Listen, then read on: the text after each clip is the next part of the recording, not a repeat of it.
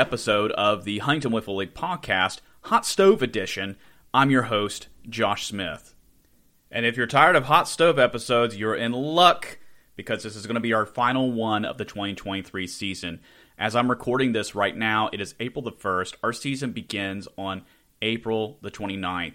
Now, I'm not sure if I'm going to get this episode edited and posted today, but it's definitely going to be sometime during the first week of April. But the season is coming, and it's coming soon. And our last Hot Stove episode was released way back in early January, so we have a lot to catch up on in like acquisition and player news, as well as spring training beginning, and we'll get you all the way caught up with more of a comprehensive hot stove catch up here when we come back from this break.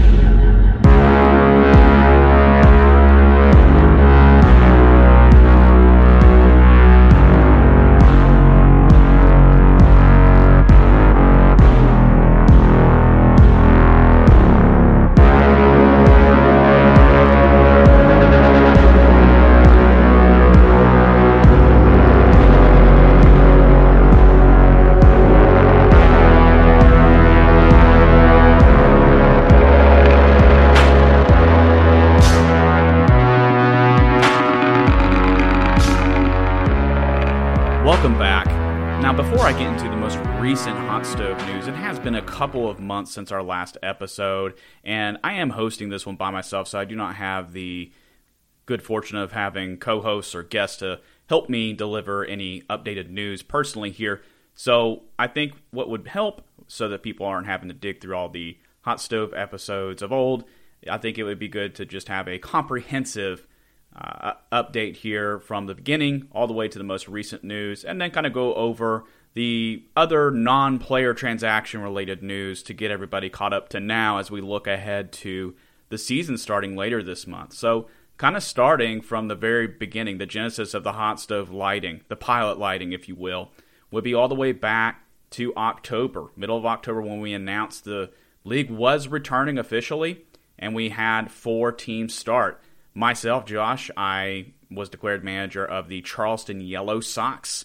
This was on the 18th of October. That same day, the three other franchises were also founded. Greg Sowards, the manager of the Hurricane Locomotives, Kevin Chatton to manage the Milton Mudcats, and then Jeremy Ray to manage the Poca Great Aunt Pearls.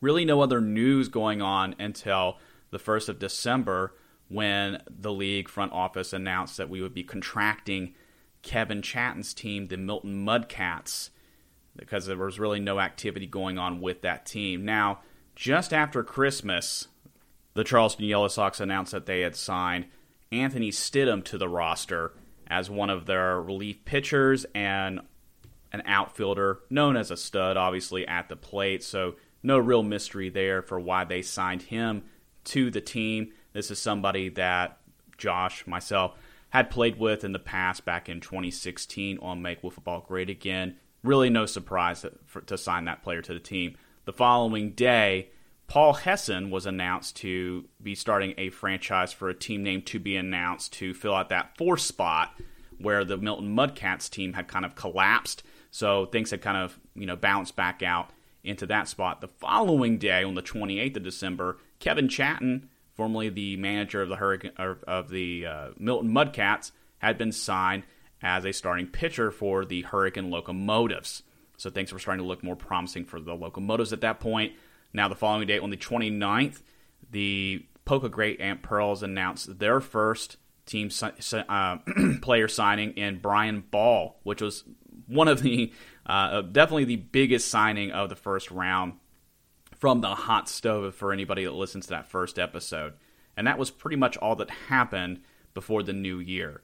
We really wouldn't hear anything until January the 2nd when the Yellow Sox signed another player in Rick Patterson. This is somebody, again, that I played with in the past, all the way back in 2015 on Chicken and Wiffles. This is somebody not really known for their pitching, but this is somebody who has pitched in the past uh, little known fact is he had thrown a perfect game during the slow pitch season in 2016 versus Beaver Fever, but he's known more as somebody who's good to have in a clubhouse and really good at the plate.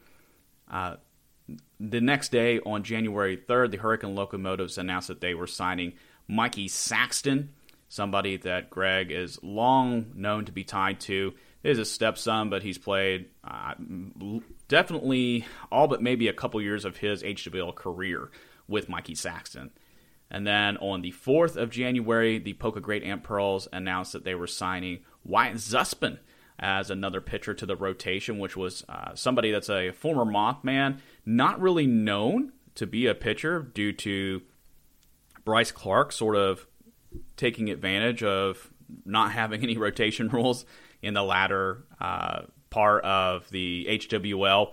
Uh, whatever you want to call what we were doing uh, before our hiatus there. And he's somebody who is really wanting to dabble a lot more into pitching. And Jeremy Ray took advantage of that in signing him.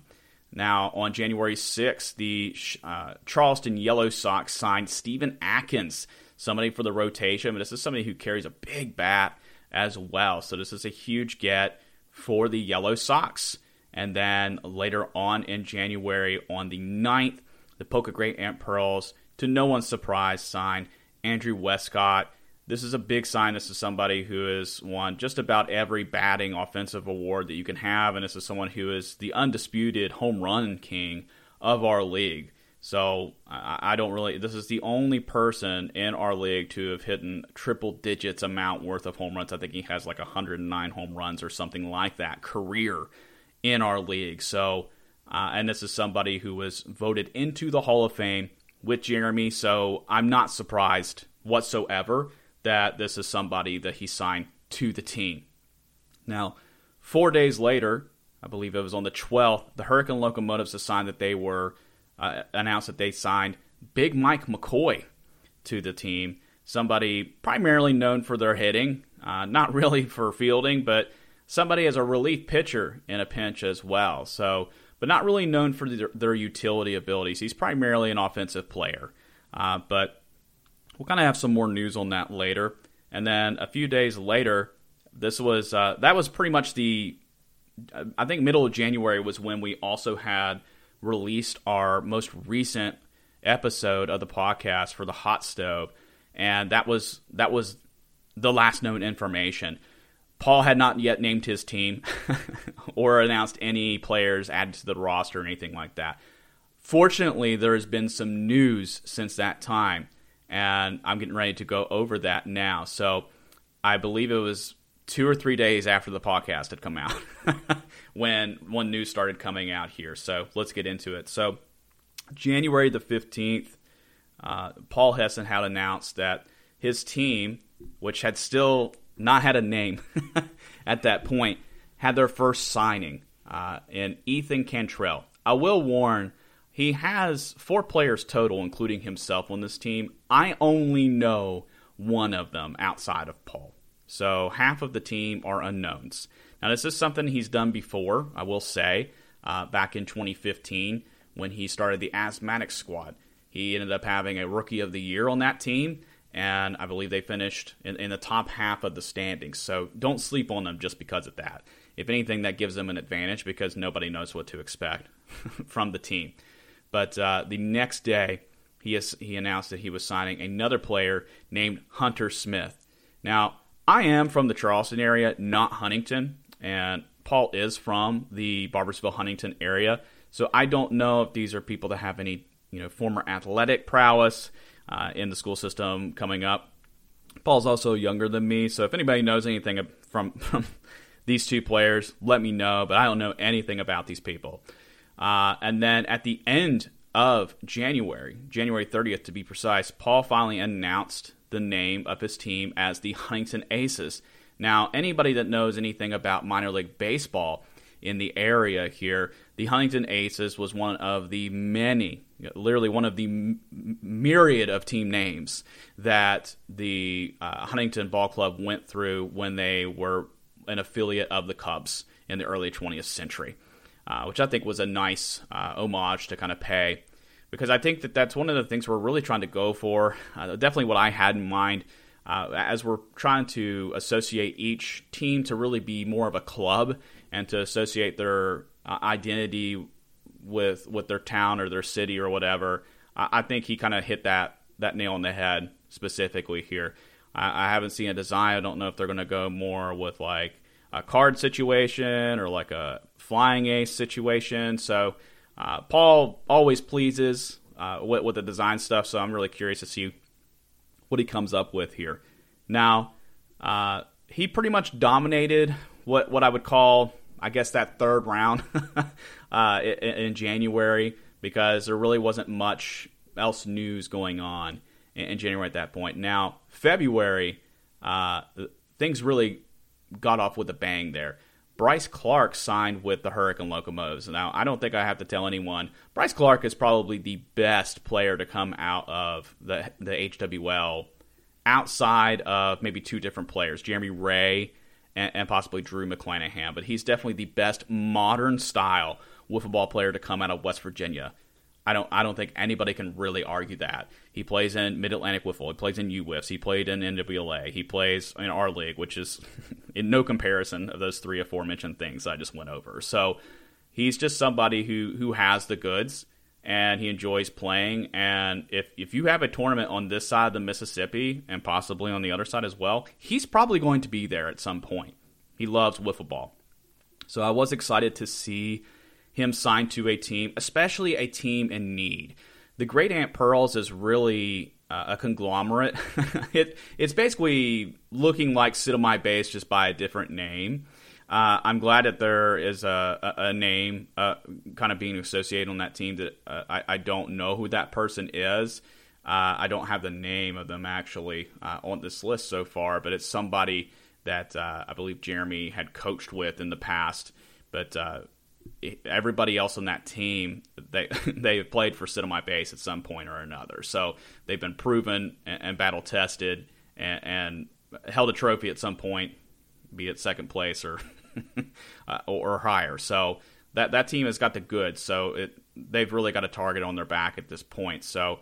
Um, Paul's really got his work cut out for him to assemble a team from nothing here. He looks like he's off to a good start, and I'll get more into that later. But Greg, he's got Big Mike McCoy and Mikey Saxton, and then Kevin Chatton, a former sit on my base player as well. So he's got a good foundation for the team, but signing Bryce Clark, an absolute stud on both sides uh, of the field, which is amazing. Somebody with leadership uh, experience as well, and somebody that has a lot of drive and, and want to win. That that is an essential sign for this team, and I think that really took them from potentially what I think everybody would have thought would have been maybe a basement prediction to a real contender so signing Bryce Clark really huge, and I think that the the MAW schedule that he had and our schedule for for the league they're going to be pretty compatible. So I, I think that he should be showing up to to many to much of the of the scheduled events for HWL. So that's going to be huge.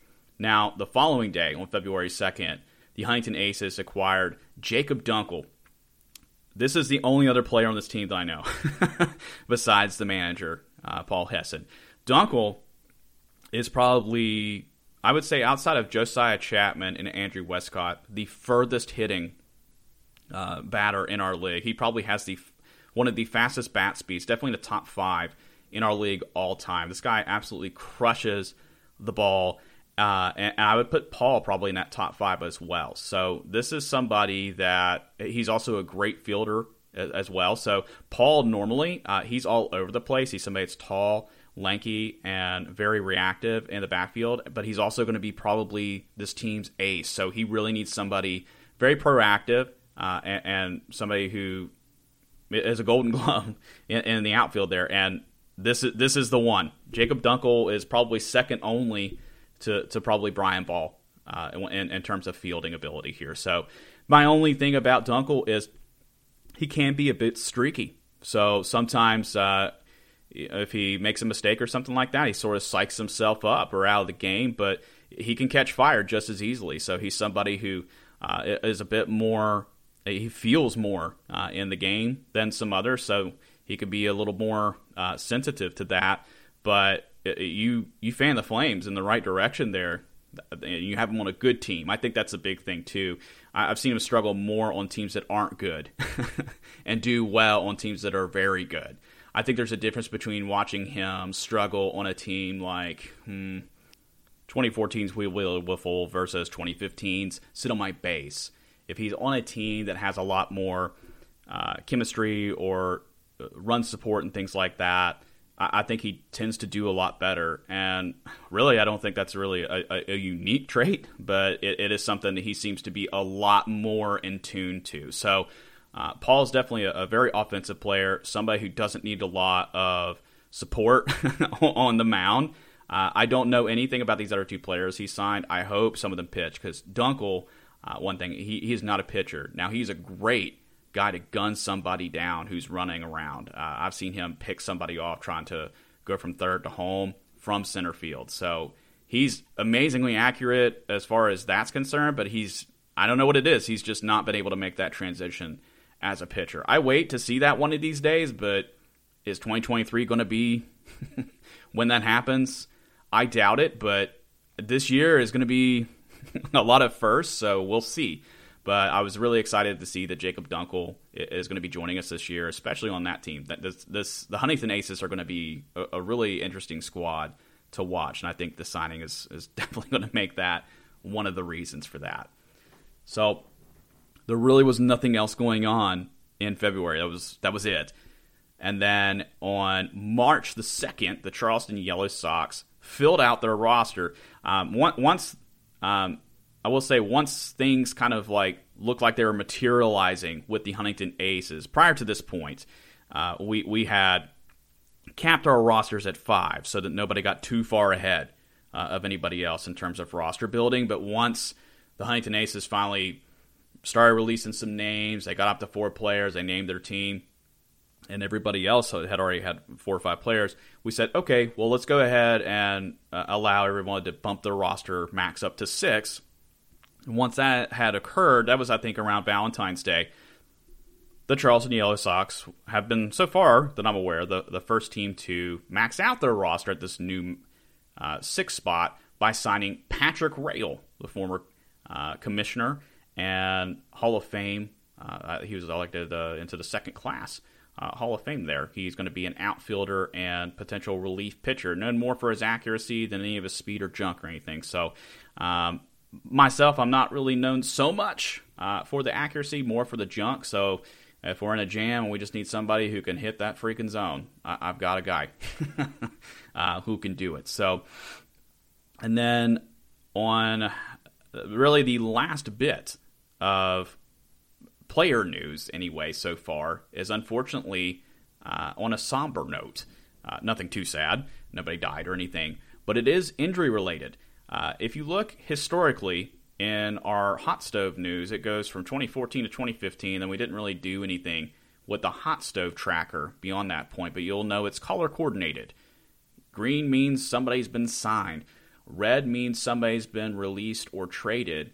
And then unfortunately, yellow means there's been an injury update. So unfortunately, you are going to see that on St. Patrick's Day, there was an announcement from the Hurricane Locomotives that is highlighted in yellow, and it's to do with their star player, Mike McCoy. I don't want to go into too many details here. It's not wiffle related or, or sports related or anything like that, uh, but uh, he may be out for much of the season, hopefully not all of the season, but he, he is battling a uh, uh, something uh, remaining from pneumonia that he suffered earlier, uh, I, I, believe, either earlier in March or late uh, February, and it's really knocked him out. I, I, had walking pneumonia in college, which is not nearly as serious as uh, what he had. So, and, and that really took me some time to recover, and I was a much younger person versus what I am now. So I can only imagine uh, what it would be like to, to deal with that now uh, in my 30s. So, uh, Mike, if you're listening, buddy, I hope you feel better soon, and we hope to see you on the field at some point this year. But that that is a obviously a big hit uh, for for the team uh, and the morale. So they really need. they haven't filled out their roster as it is. I mean, as it stands now, they have their manager Greg, they have Mikey Saxton, they have Kevin Chatton, and they have Bryce Clark, but they still need to fill out two more spots on the roster.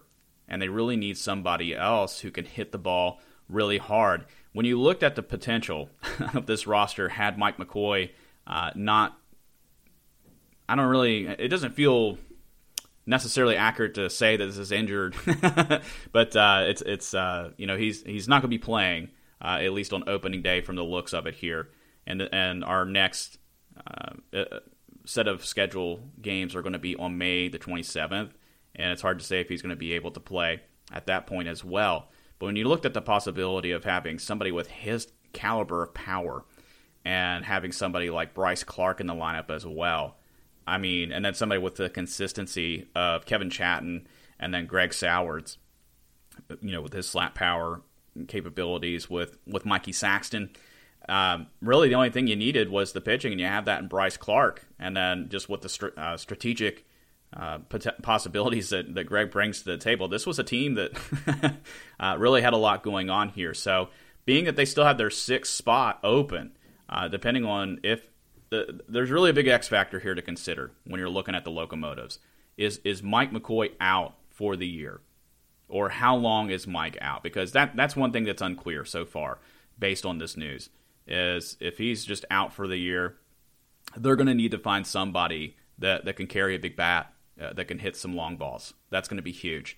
Uh, there were talks with Justin Fairman, but he uh, his there's a lot of scheduling conflicts I think he would only be able to make uh, one set of games. Now there may be like a, a waiver deal or something like that that uh, may be in the works here that uh, may be able to be arranged, but uh, that that's not the solution.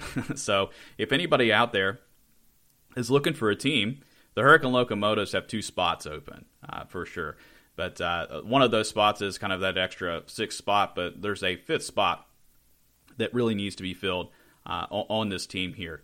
And uh, if Mike is, healthy uh, and, and able to play, uh, probably at least uh, starting May, that that's going to be uh, putting the wind back in the sails of this team, most definitely, especially in the offense side.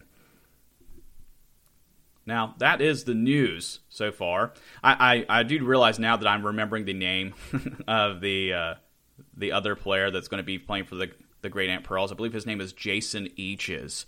I don't know anything about him other than he has coached volleyball with Jeremy Ray. So I, I believe that uh, that that's pretty much the extent of the nature of their relationship. I don't know if he pitches. I don't know if he hits. I don't know if he fields. I don't know if he has an eye patch uh, or is part cyborg or anything. I don't know anything about the guy.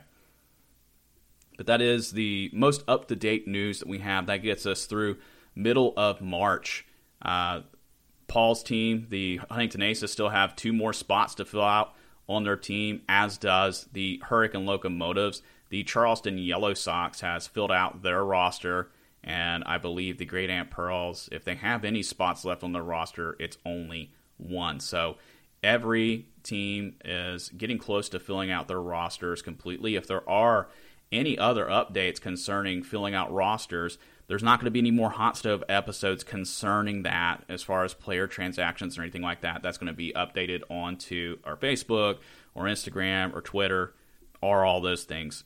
So keep your eyes peeled for that. I'm going to take a break, but when we come back, we're going to be going over spring training. We had our very first spring training session last Sunday, and we have another session of spring training coming up this Sunday.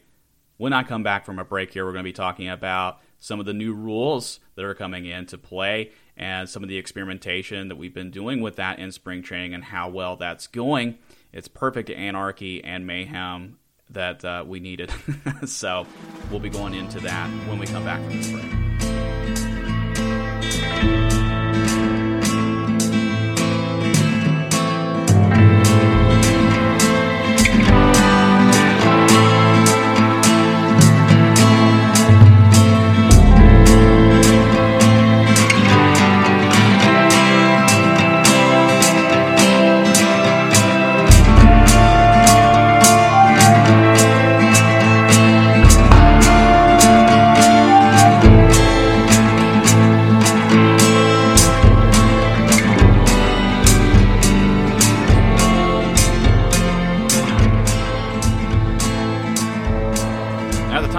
Recording this, which is on April the 1st, last Sunday was March the 26th, and it was our first session of spring training for this season. And we all gathered at St. Cloud Commons, which kind of leads me into my first thing that I want to go over into this part of the podcast, which is we're returning to St. Cloud Commons. This will be our first time playing there since 2015. For those who may be newer to the league or those who don't know, uh, just in general, that was where we first got our start for the Huntington Wiffle League. From 2012 through 2015, we played at the St. Cloud Commons in West Huntington, West Virginia.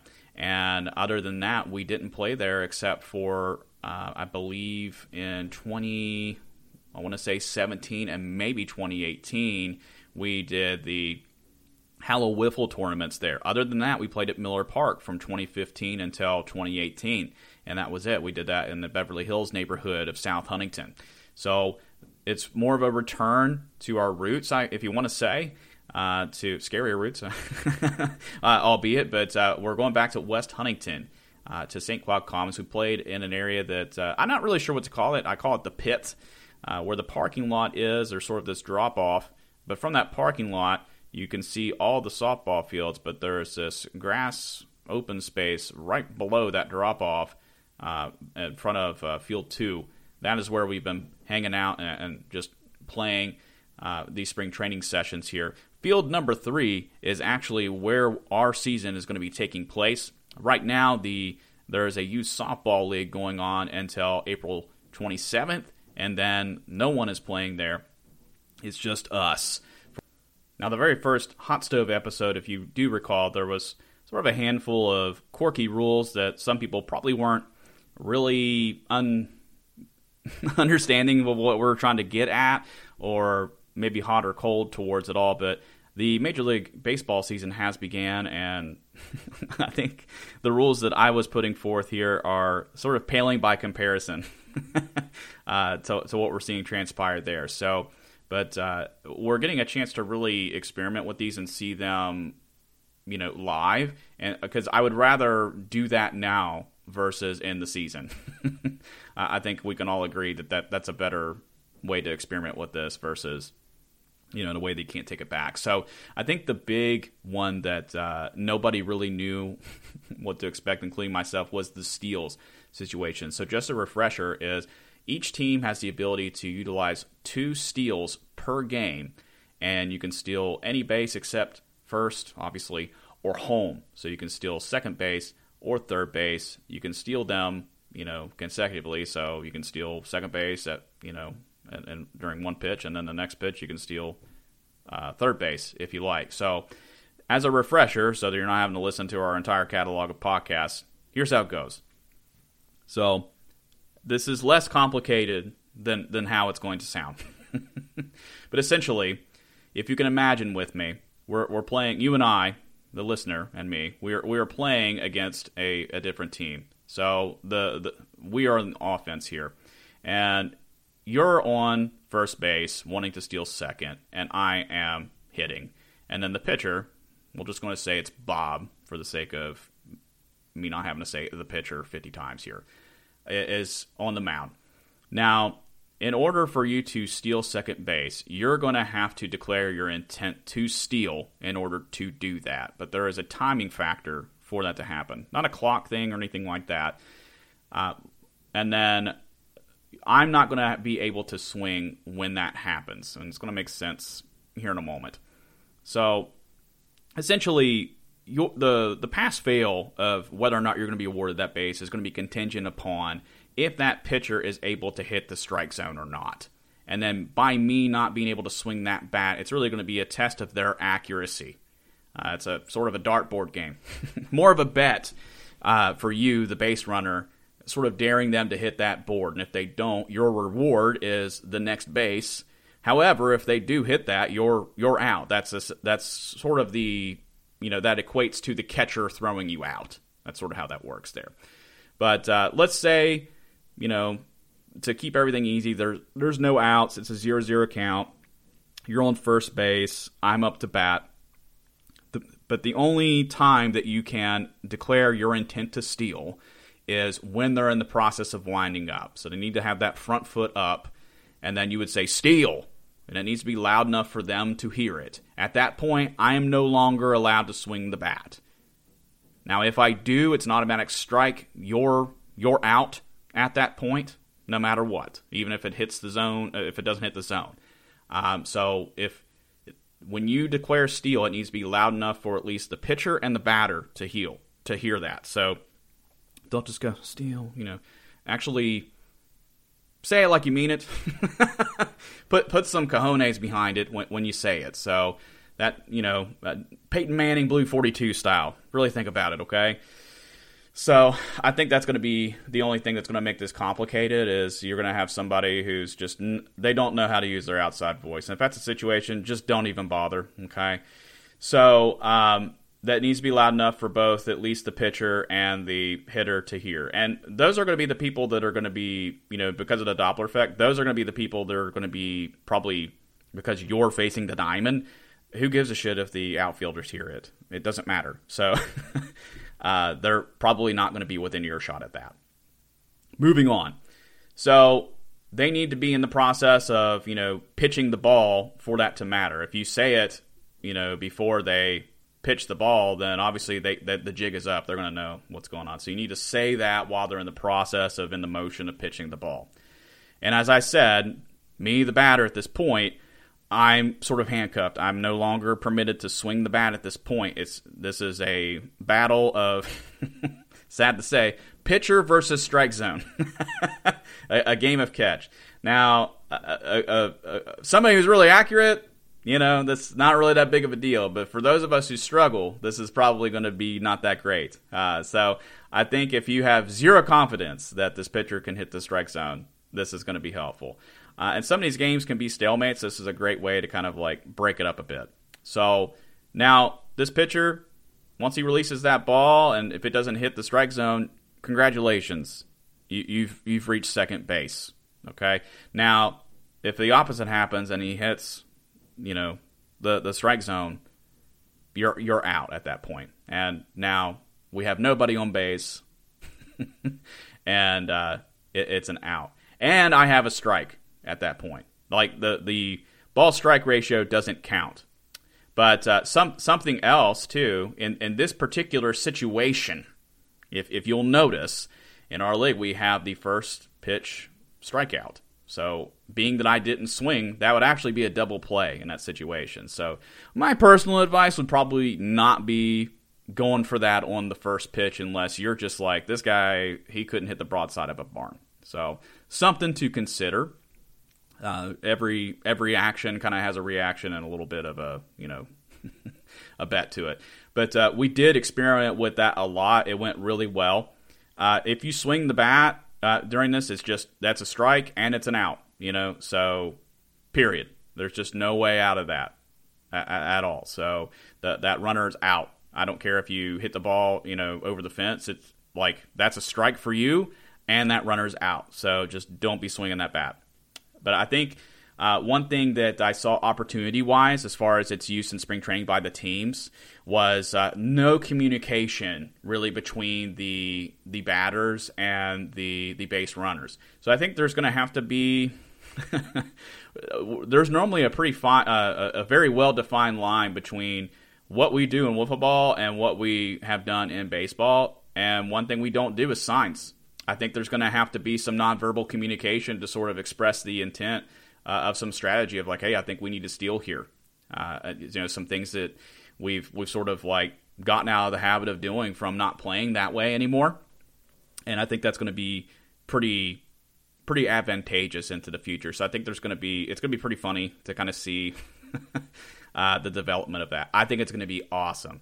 Uh, it can be I, one thing I when I first introduced this, I thought it would be helpful in the latter half of some games to kind of break some stalemates, but I could see this being used a lot in the opening innings of some games to try to get up because really, uh, no matter what format we played, slow pitch, medium pitch, fast pitch, those who get up early in a game, it's really hard to overcome that. So if you can get that extra run or two by getting some uh, players in scoring position to, to bring them in and using the steals to do that, that's a great way to do that. However, you only get to do it twice. So if you're you're playing against a pitcher who's doing well, but they're going they're having sort of a a, a rough bit there, or it's really windy, hey, something to consider. So we're introducing, however small, a little bit of small ball to this. Kind of talked a lot about the steals thing. So uh, and then something else is we have the uh, foul offs. So uh, historically in our league, if you foul five times in the same at bat, that's that's the same as a strikeout. We've lowered that to three.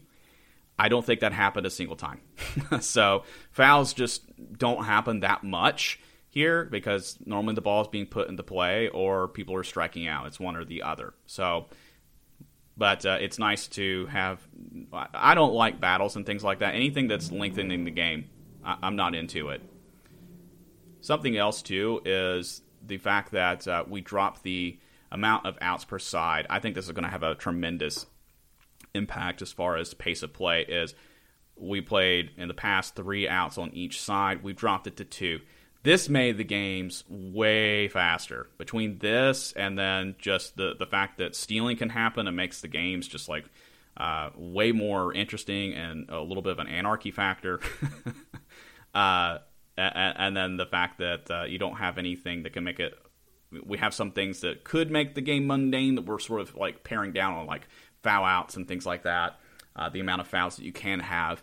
Uh, it, it, was really pleasing to see that you know the the amount of time of a game. I think it's going to go down because I think the average time that a game has been in the past is probably somewhere between mm, 50 minutes and an hour and 10 minutes, and I think we could probably get that down uh, to maybe closer to 40 minutes if we play our cards right. So, uh, and that's going to really be helpful because our schedule we're, we're, playing sort of like in the majors. We're playing a four game series against the same opponent, except we're not spreading that out over days. We're doing that all at the same time in the same uh, morning or afternoon. So we've got to find a way to step this up. And uh, no one's eating uh, peanuts or cracker jacks or anything like that. So we all have things to do, um, you know, outside of playing this. So let's not make this all day.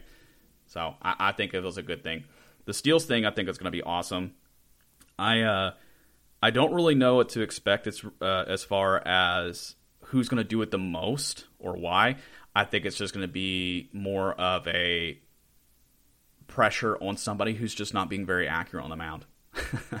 or it's going to be used in, in, situations where you have two teams that are really jockeying for position, uh, or come playoff time. I think all bets are going to be off. So uh, now, do we have somebody who's just going to steal every chance they get, like a Rickey Henderson or something like that? I don't know. Um, nobody like straight up like sprinted to second or third base. I would love to see it, but uh, not. We only had like six players show up for the the first session of spring training. So uh, this Sunday, April the second, we have our next session of, of spring training, and I'm hoping to see more players there from teams like the Yellow Sox uh, the Aces, and uh, definitely um, you know the Great Aunt Pearls as well. But uh, so far, we've we've only the most players we've had show up for are from the locomotives uh, thus far.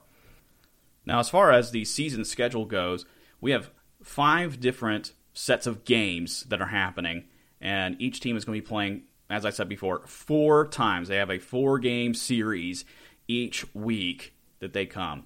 And it starts on April the 29th, and then we come back on May the 22nd. June is the only time we play twice in the same month, and it's um, in, in, two consecutive weeks. It's June the 10th and June the 17th, and then we return on July the 8th to wrap up the season. After that, we come back at the end of July on the 29th for playoffs. So it's five different sets of games that we're playing, four four games each time. So that's a 20 game regular season plus playoffs. Now, the playoffs, we originally thought that we were going to do some sort of a series or something like that. I think we're still trying to tinker uh, with how we're going to do that because, I mean, we are doing series all, all season long. Um, but also, we sort of want to give everybody a chance to, to get to uh, the, the championship at this point, and we want to give everybody a fair shot. So I think there may be a play in game and then maybe a uh, short series of some kind, like a three game series, uh, like an odd game uh, amount of series. uh, for for the overall championship. There, we're going to get a trophy and all these different things like we we have in the past um, to you know make it worth the while. So, no All Star game or anything like that. We're we're really just wanting to get things back to basics. I mean, 2018, I think we did a really good job. I think we had you know our, our, heads in the right place, but there was still a lot of burnout from the, the two prior seasons, and we're rested up. But it, I think we need to keep our you know our nose to the grindstone here to make sure that we, we stay in our lane and we, we do everything correctly here. So I, I think the mission is clear. Let, us focus on the season. Let's wrap up with the playoffs. Let's make sure we, we, we do everything correctly here, and all the extracurriculars can wait. Amy Frafka will be right at, right around the corner uh, in, in August. Uh, yeah, you know, there's mall events, there's NWA, UWIFs, all these different things. So if there's other stuff that people want to go do, uh, the schedule should permit for that to happen, as I see it, um, and how we made it. Now, I'm going to take a break again. When we come back, I'll have some predictions, uh, some bolder than others for the season, and then we'll be wrapping up.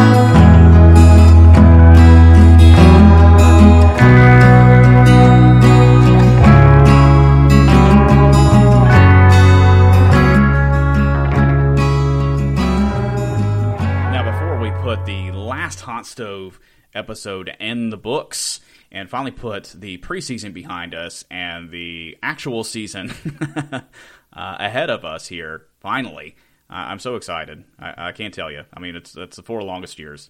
But uh, before we get it all that behind us, I, I, wanted to go into my my last segment here, which is into my prediction segment. There's so much that I could go and, and, and try to predict about, but I really wanted to stick into three things. There's two major awards that are always coveted the Cy Wiffle and the Home Run King. And so I wanted to talk about those two. And then the first recipient of who's going to be the Manager of the Year award. We may end up doing some of those in post from years past because we've had some doozies of captains and managers over the years. But uh, to to recap, I, I want to go over who I predict may win this year's Cy Wiffle home run king, and manager of the year before I go today. So, Cy Wiffle is always an, an interesting one because there, there's so much to to factor into that. In fact, watching some, you know, analysts try to figure out who's going to be the Cy Young winner in MLB, either on the AL or NL side, there's always a lot to factor. There's wins, ERA, WHIP, and all these different things. And we always take a look at that. But ever since we moved to the medium pitch, some of these things are really hard to take into fa- uh, to account because ERA just goes right out the window uh, in a lot of cases. Even with a good defense, you're you're going to be giving up a fair amount of hits and home runs. So that's just part of it. Um, the fact that we're going to be bringing um, rotation rules back into effect here, that's going to play a big role so uh, everyone's going to be playing more on, a, a, an even playing field. I think you can only pitch basically every other game. So most of the pitchers who are going to be in contention for this award are going to be pitching. I, I think more or less the same amount of games, roughly. So I, I, this could be probably since like 2014 or 2015, some of the most even playing field it's been since that time for, for such an award. But as far as who I think of the players that we have right now in the running that I know are going to be playing and probably making a, a run for it, I, I, would say Jeremy Ray is always a safe bet for this award. He's won it uh, once or twice in the past.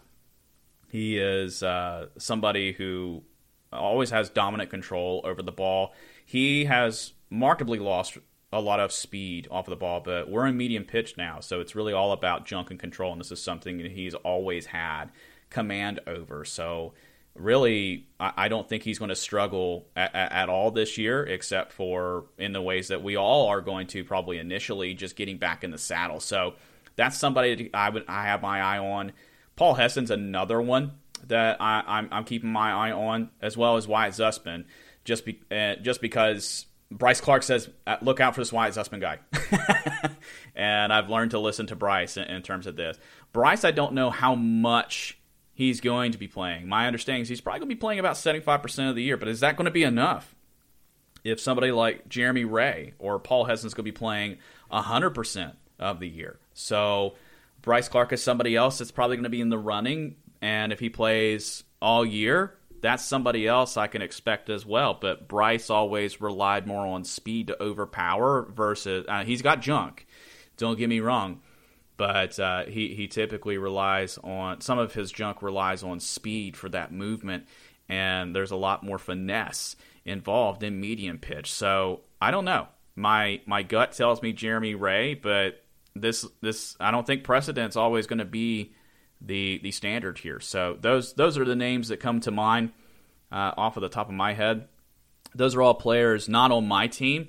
Uh, as far as my team goes, I, am going to be probably the primary pitcher, but uh, Stephen Atkins is somebody else as well. He's actually warming up and you know training his arm now. He's somebody who who may end up being in the running for something like strikeout king or something like that, but uh, historically, he's not had the command as far as accuracy to probably have a high WHIP, you know, because he'll he'll probably have a lot of uh, walks uh, compared to some of his peers that'll be in the running for this award. But uh, if he gets command over the ball as far as the accuracy goes, he certainly is somebody who could go deep uh, in on this. But uh, out of all these names that I, that I've mentioned here, I would say Jeremy Ray is probably the one that I would predict today to, to probably take that piece of that particular piece uh, of hardware home.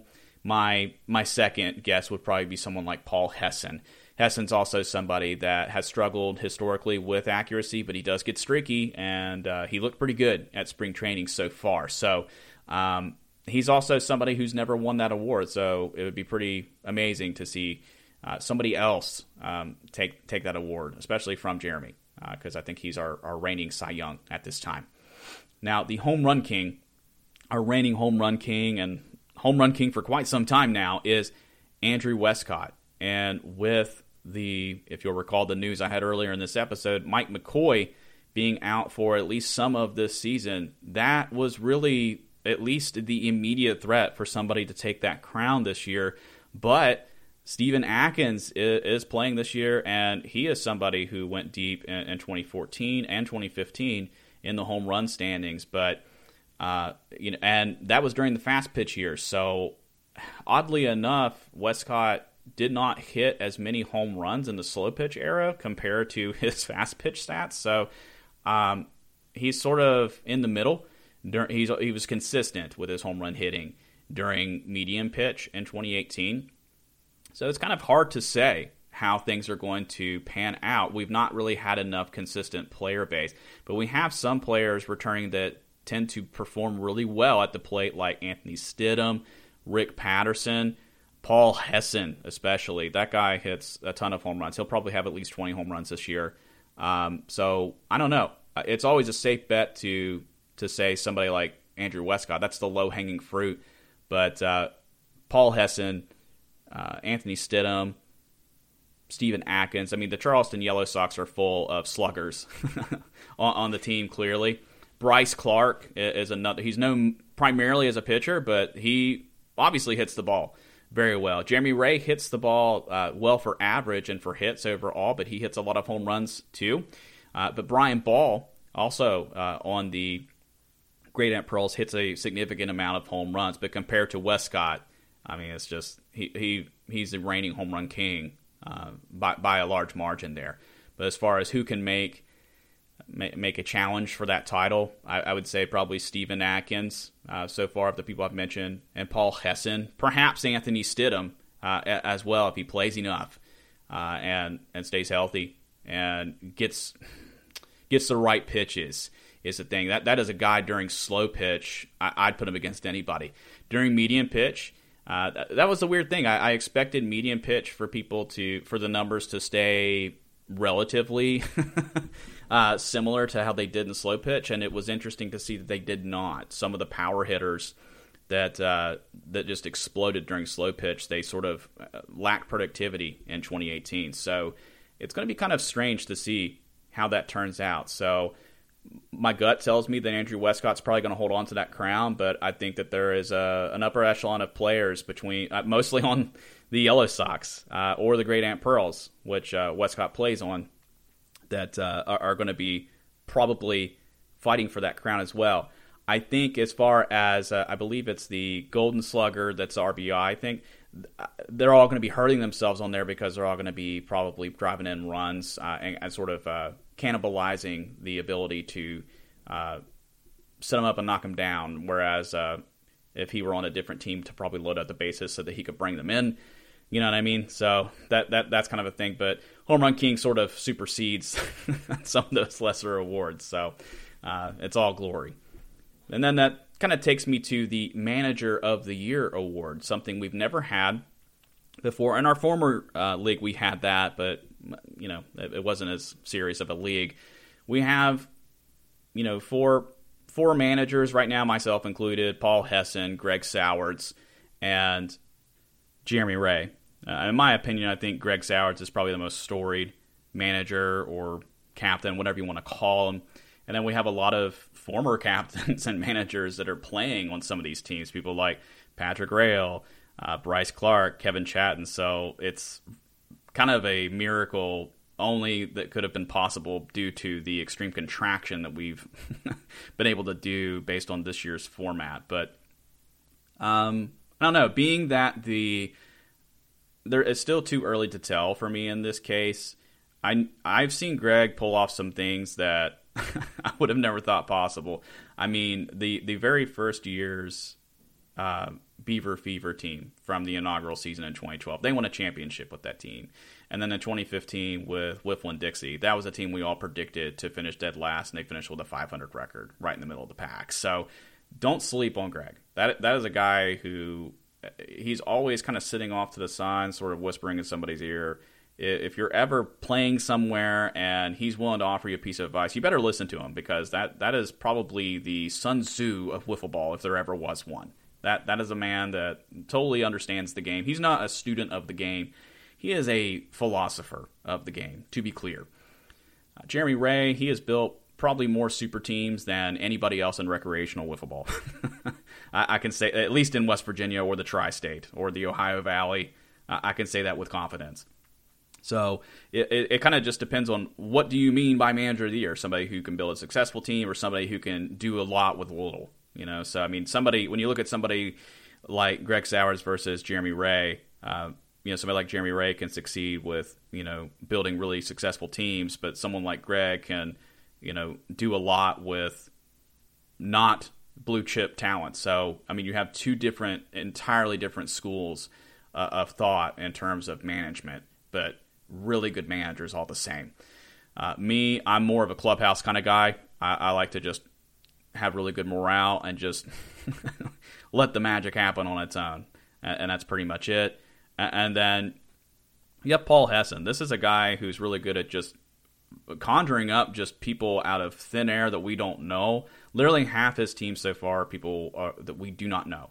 Uh, and he's done that before as I said in 2015 with the Asthmatics, and he put together a solid squad, including uh, one rookie of the year and Veronica Stanley, probably one of the best rookies we've ever had in the league. And then uh, the rest of the team was uh, a blast to watch. So I mean, you had like Jonathan Maxwell, Samaya Shonry, Josiah Chapman as well. So really good squad. Uh, he's really good at building teams and, and, leading them as well. So he's just a really good team builder. Unless we forget what he did in 2014 with the Honey Badgers, he took a team that was essentially broken uh, during the middle of that season and then took them all the way to the championship. So uh, I think anybody that follows Paul at all uh, should heed what he's capable of when his back is against the wall. So we have four uh, tested uh, tried and true uh, captains, managers, whatever you want to call them. I think the results will speak for themselves as we sort of watch things unfold this year. Uh, me personally, um, that, that's going to be the more interesting to watch because it's a lot of the same old, same old in terms of the Cy Wiffle and Home Run King, and a lot of the other stuff. Uh, it's just the metrics will speak. You know, uh, the stolen bases thing. I don't know. Um, that's not really so much a, a, in terms of athleticism. It's just more of a chess game. Uh, your your ghost man is more uh, uh, of the all star at that point. So uh, those are the three that I wanted to go over my predictions more than anything uh, at that point. Maybe uh, as we get further into the season, we'll have more of a awards watch discussion and things like that. But that that was all that I wanted to to discuss as far as any predictions go. And I, with that, I'm really glad that we have no more hot stove to, to talk about. Uh, I will remind there are two spots left on the Hurricane Locomotive squad. If anybody out there uh, that's 18 or older is looking uh, for for a team to play on that's either played in our league in the past or not, uh, hit us up on Facebook. You can message us, or if you know Greg, reach out to him and let him know that you're looking for a squad. Uh, I believe that Paul's team, if you know Paul, he's looking for one more player uh, as well. Other than that, we have spring training coming up on April the 2nd, and we may have one more session before the season starts. But April the 29th at St. Cloud Commons at field number three, which is in the far southwest corner, I believe. Uh, that is where we're going to be playing. Uh, we don't have a time yet, but that's going to be on April 29th. I would say it's probably going to be around noon, roughly. Uh, and then, uh, being that we're going to have four games, I'm assuming we're going to be there about four ish hours. So, more details as we get closer. But uh, so excited that wiffle ball is finally back, and I guess you guys can watch baseball in the meantime.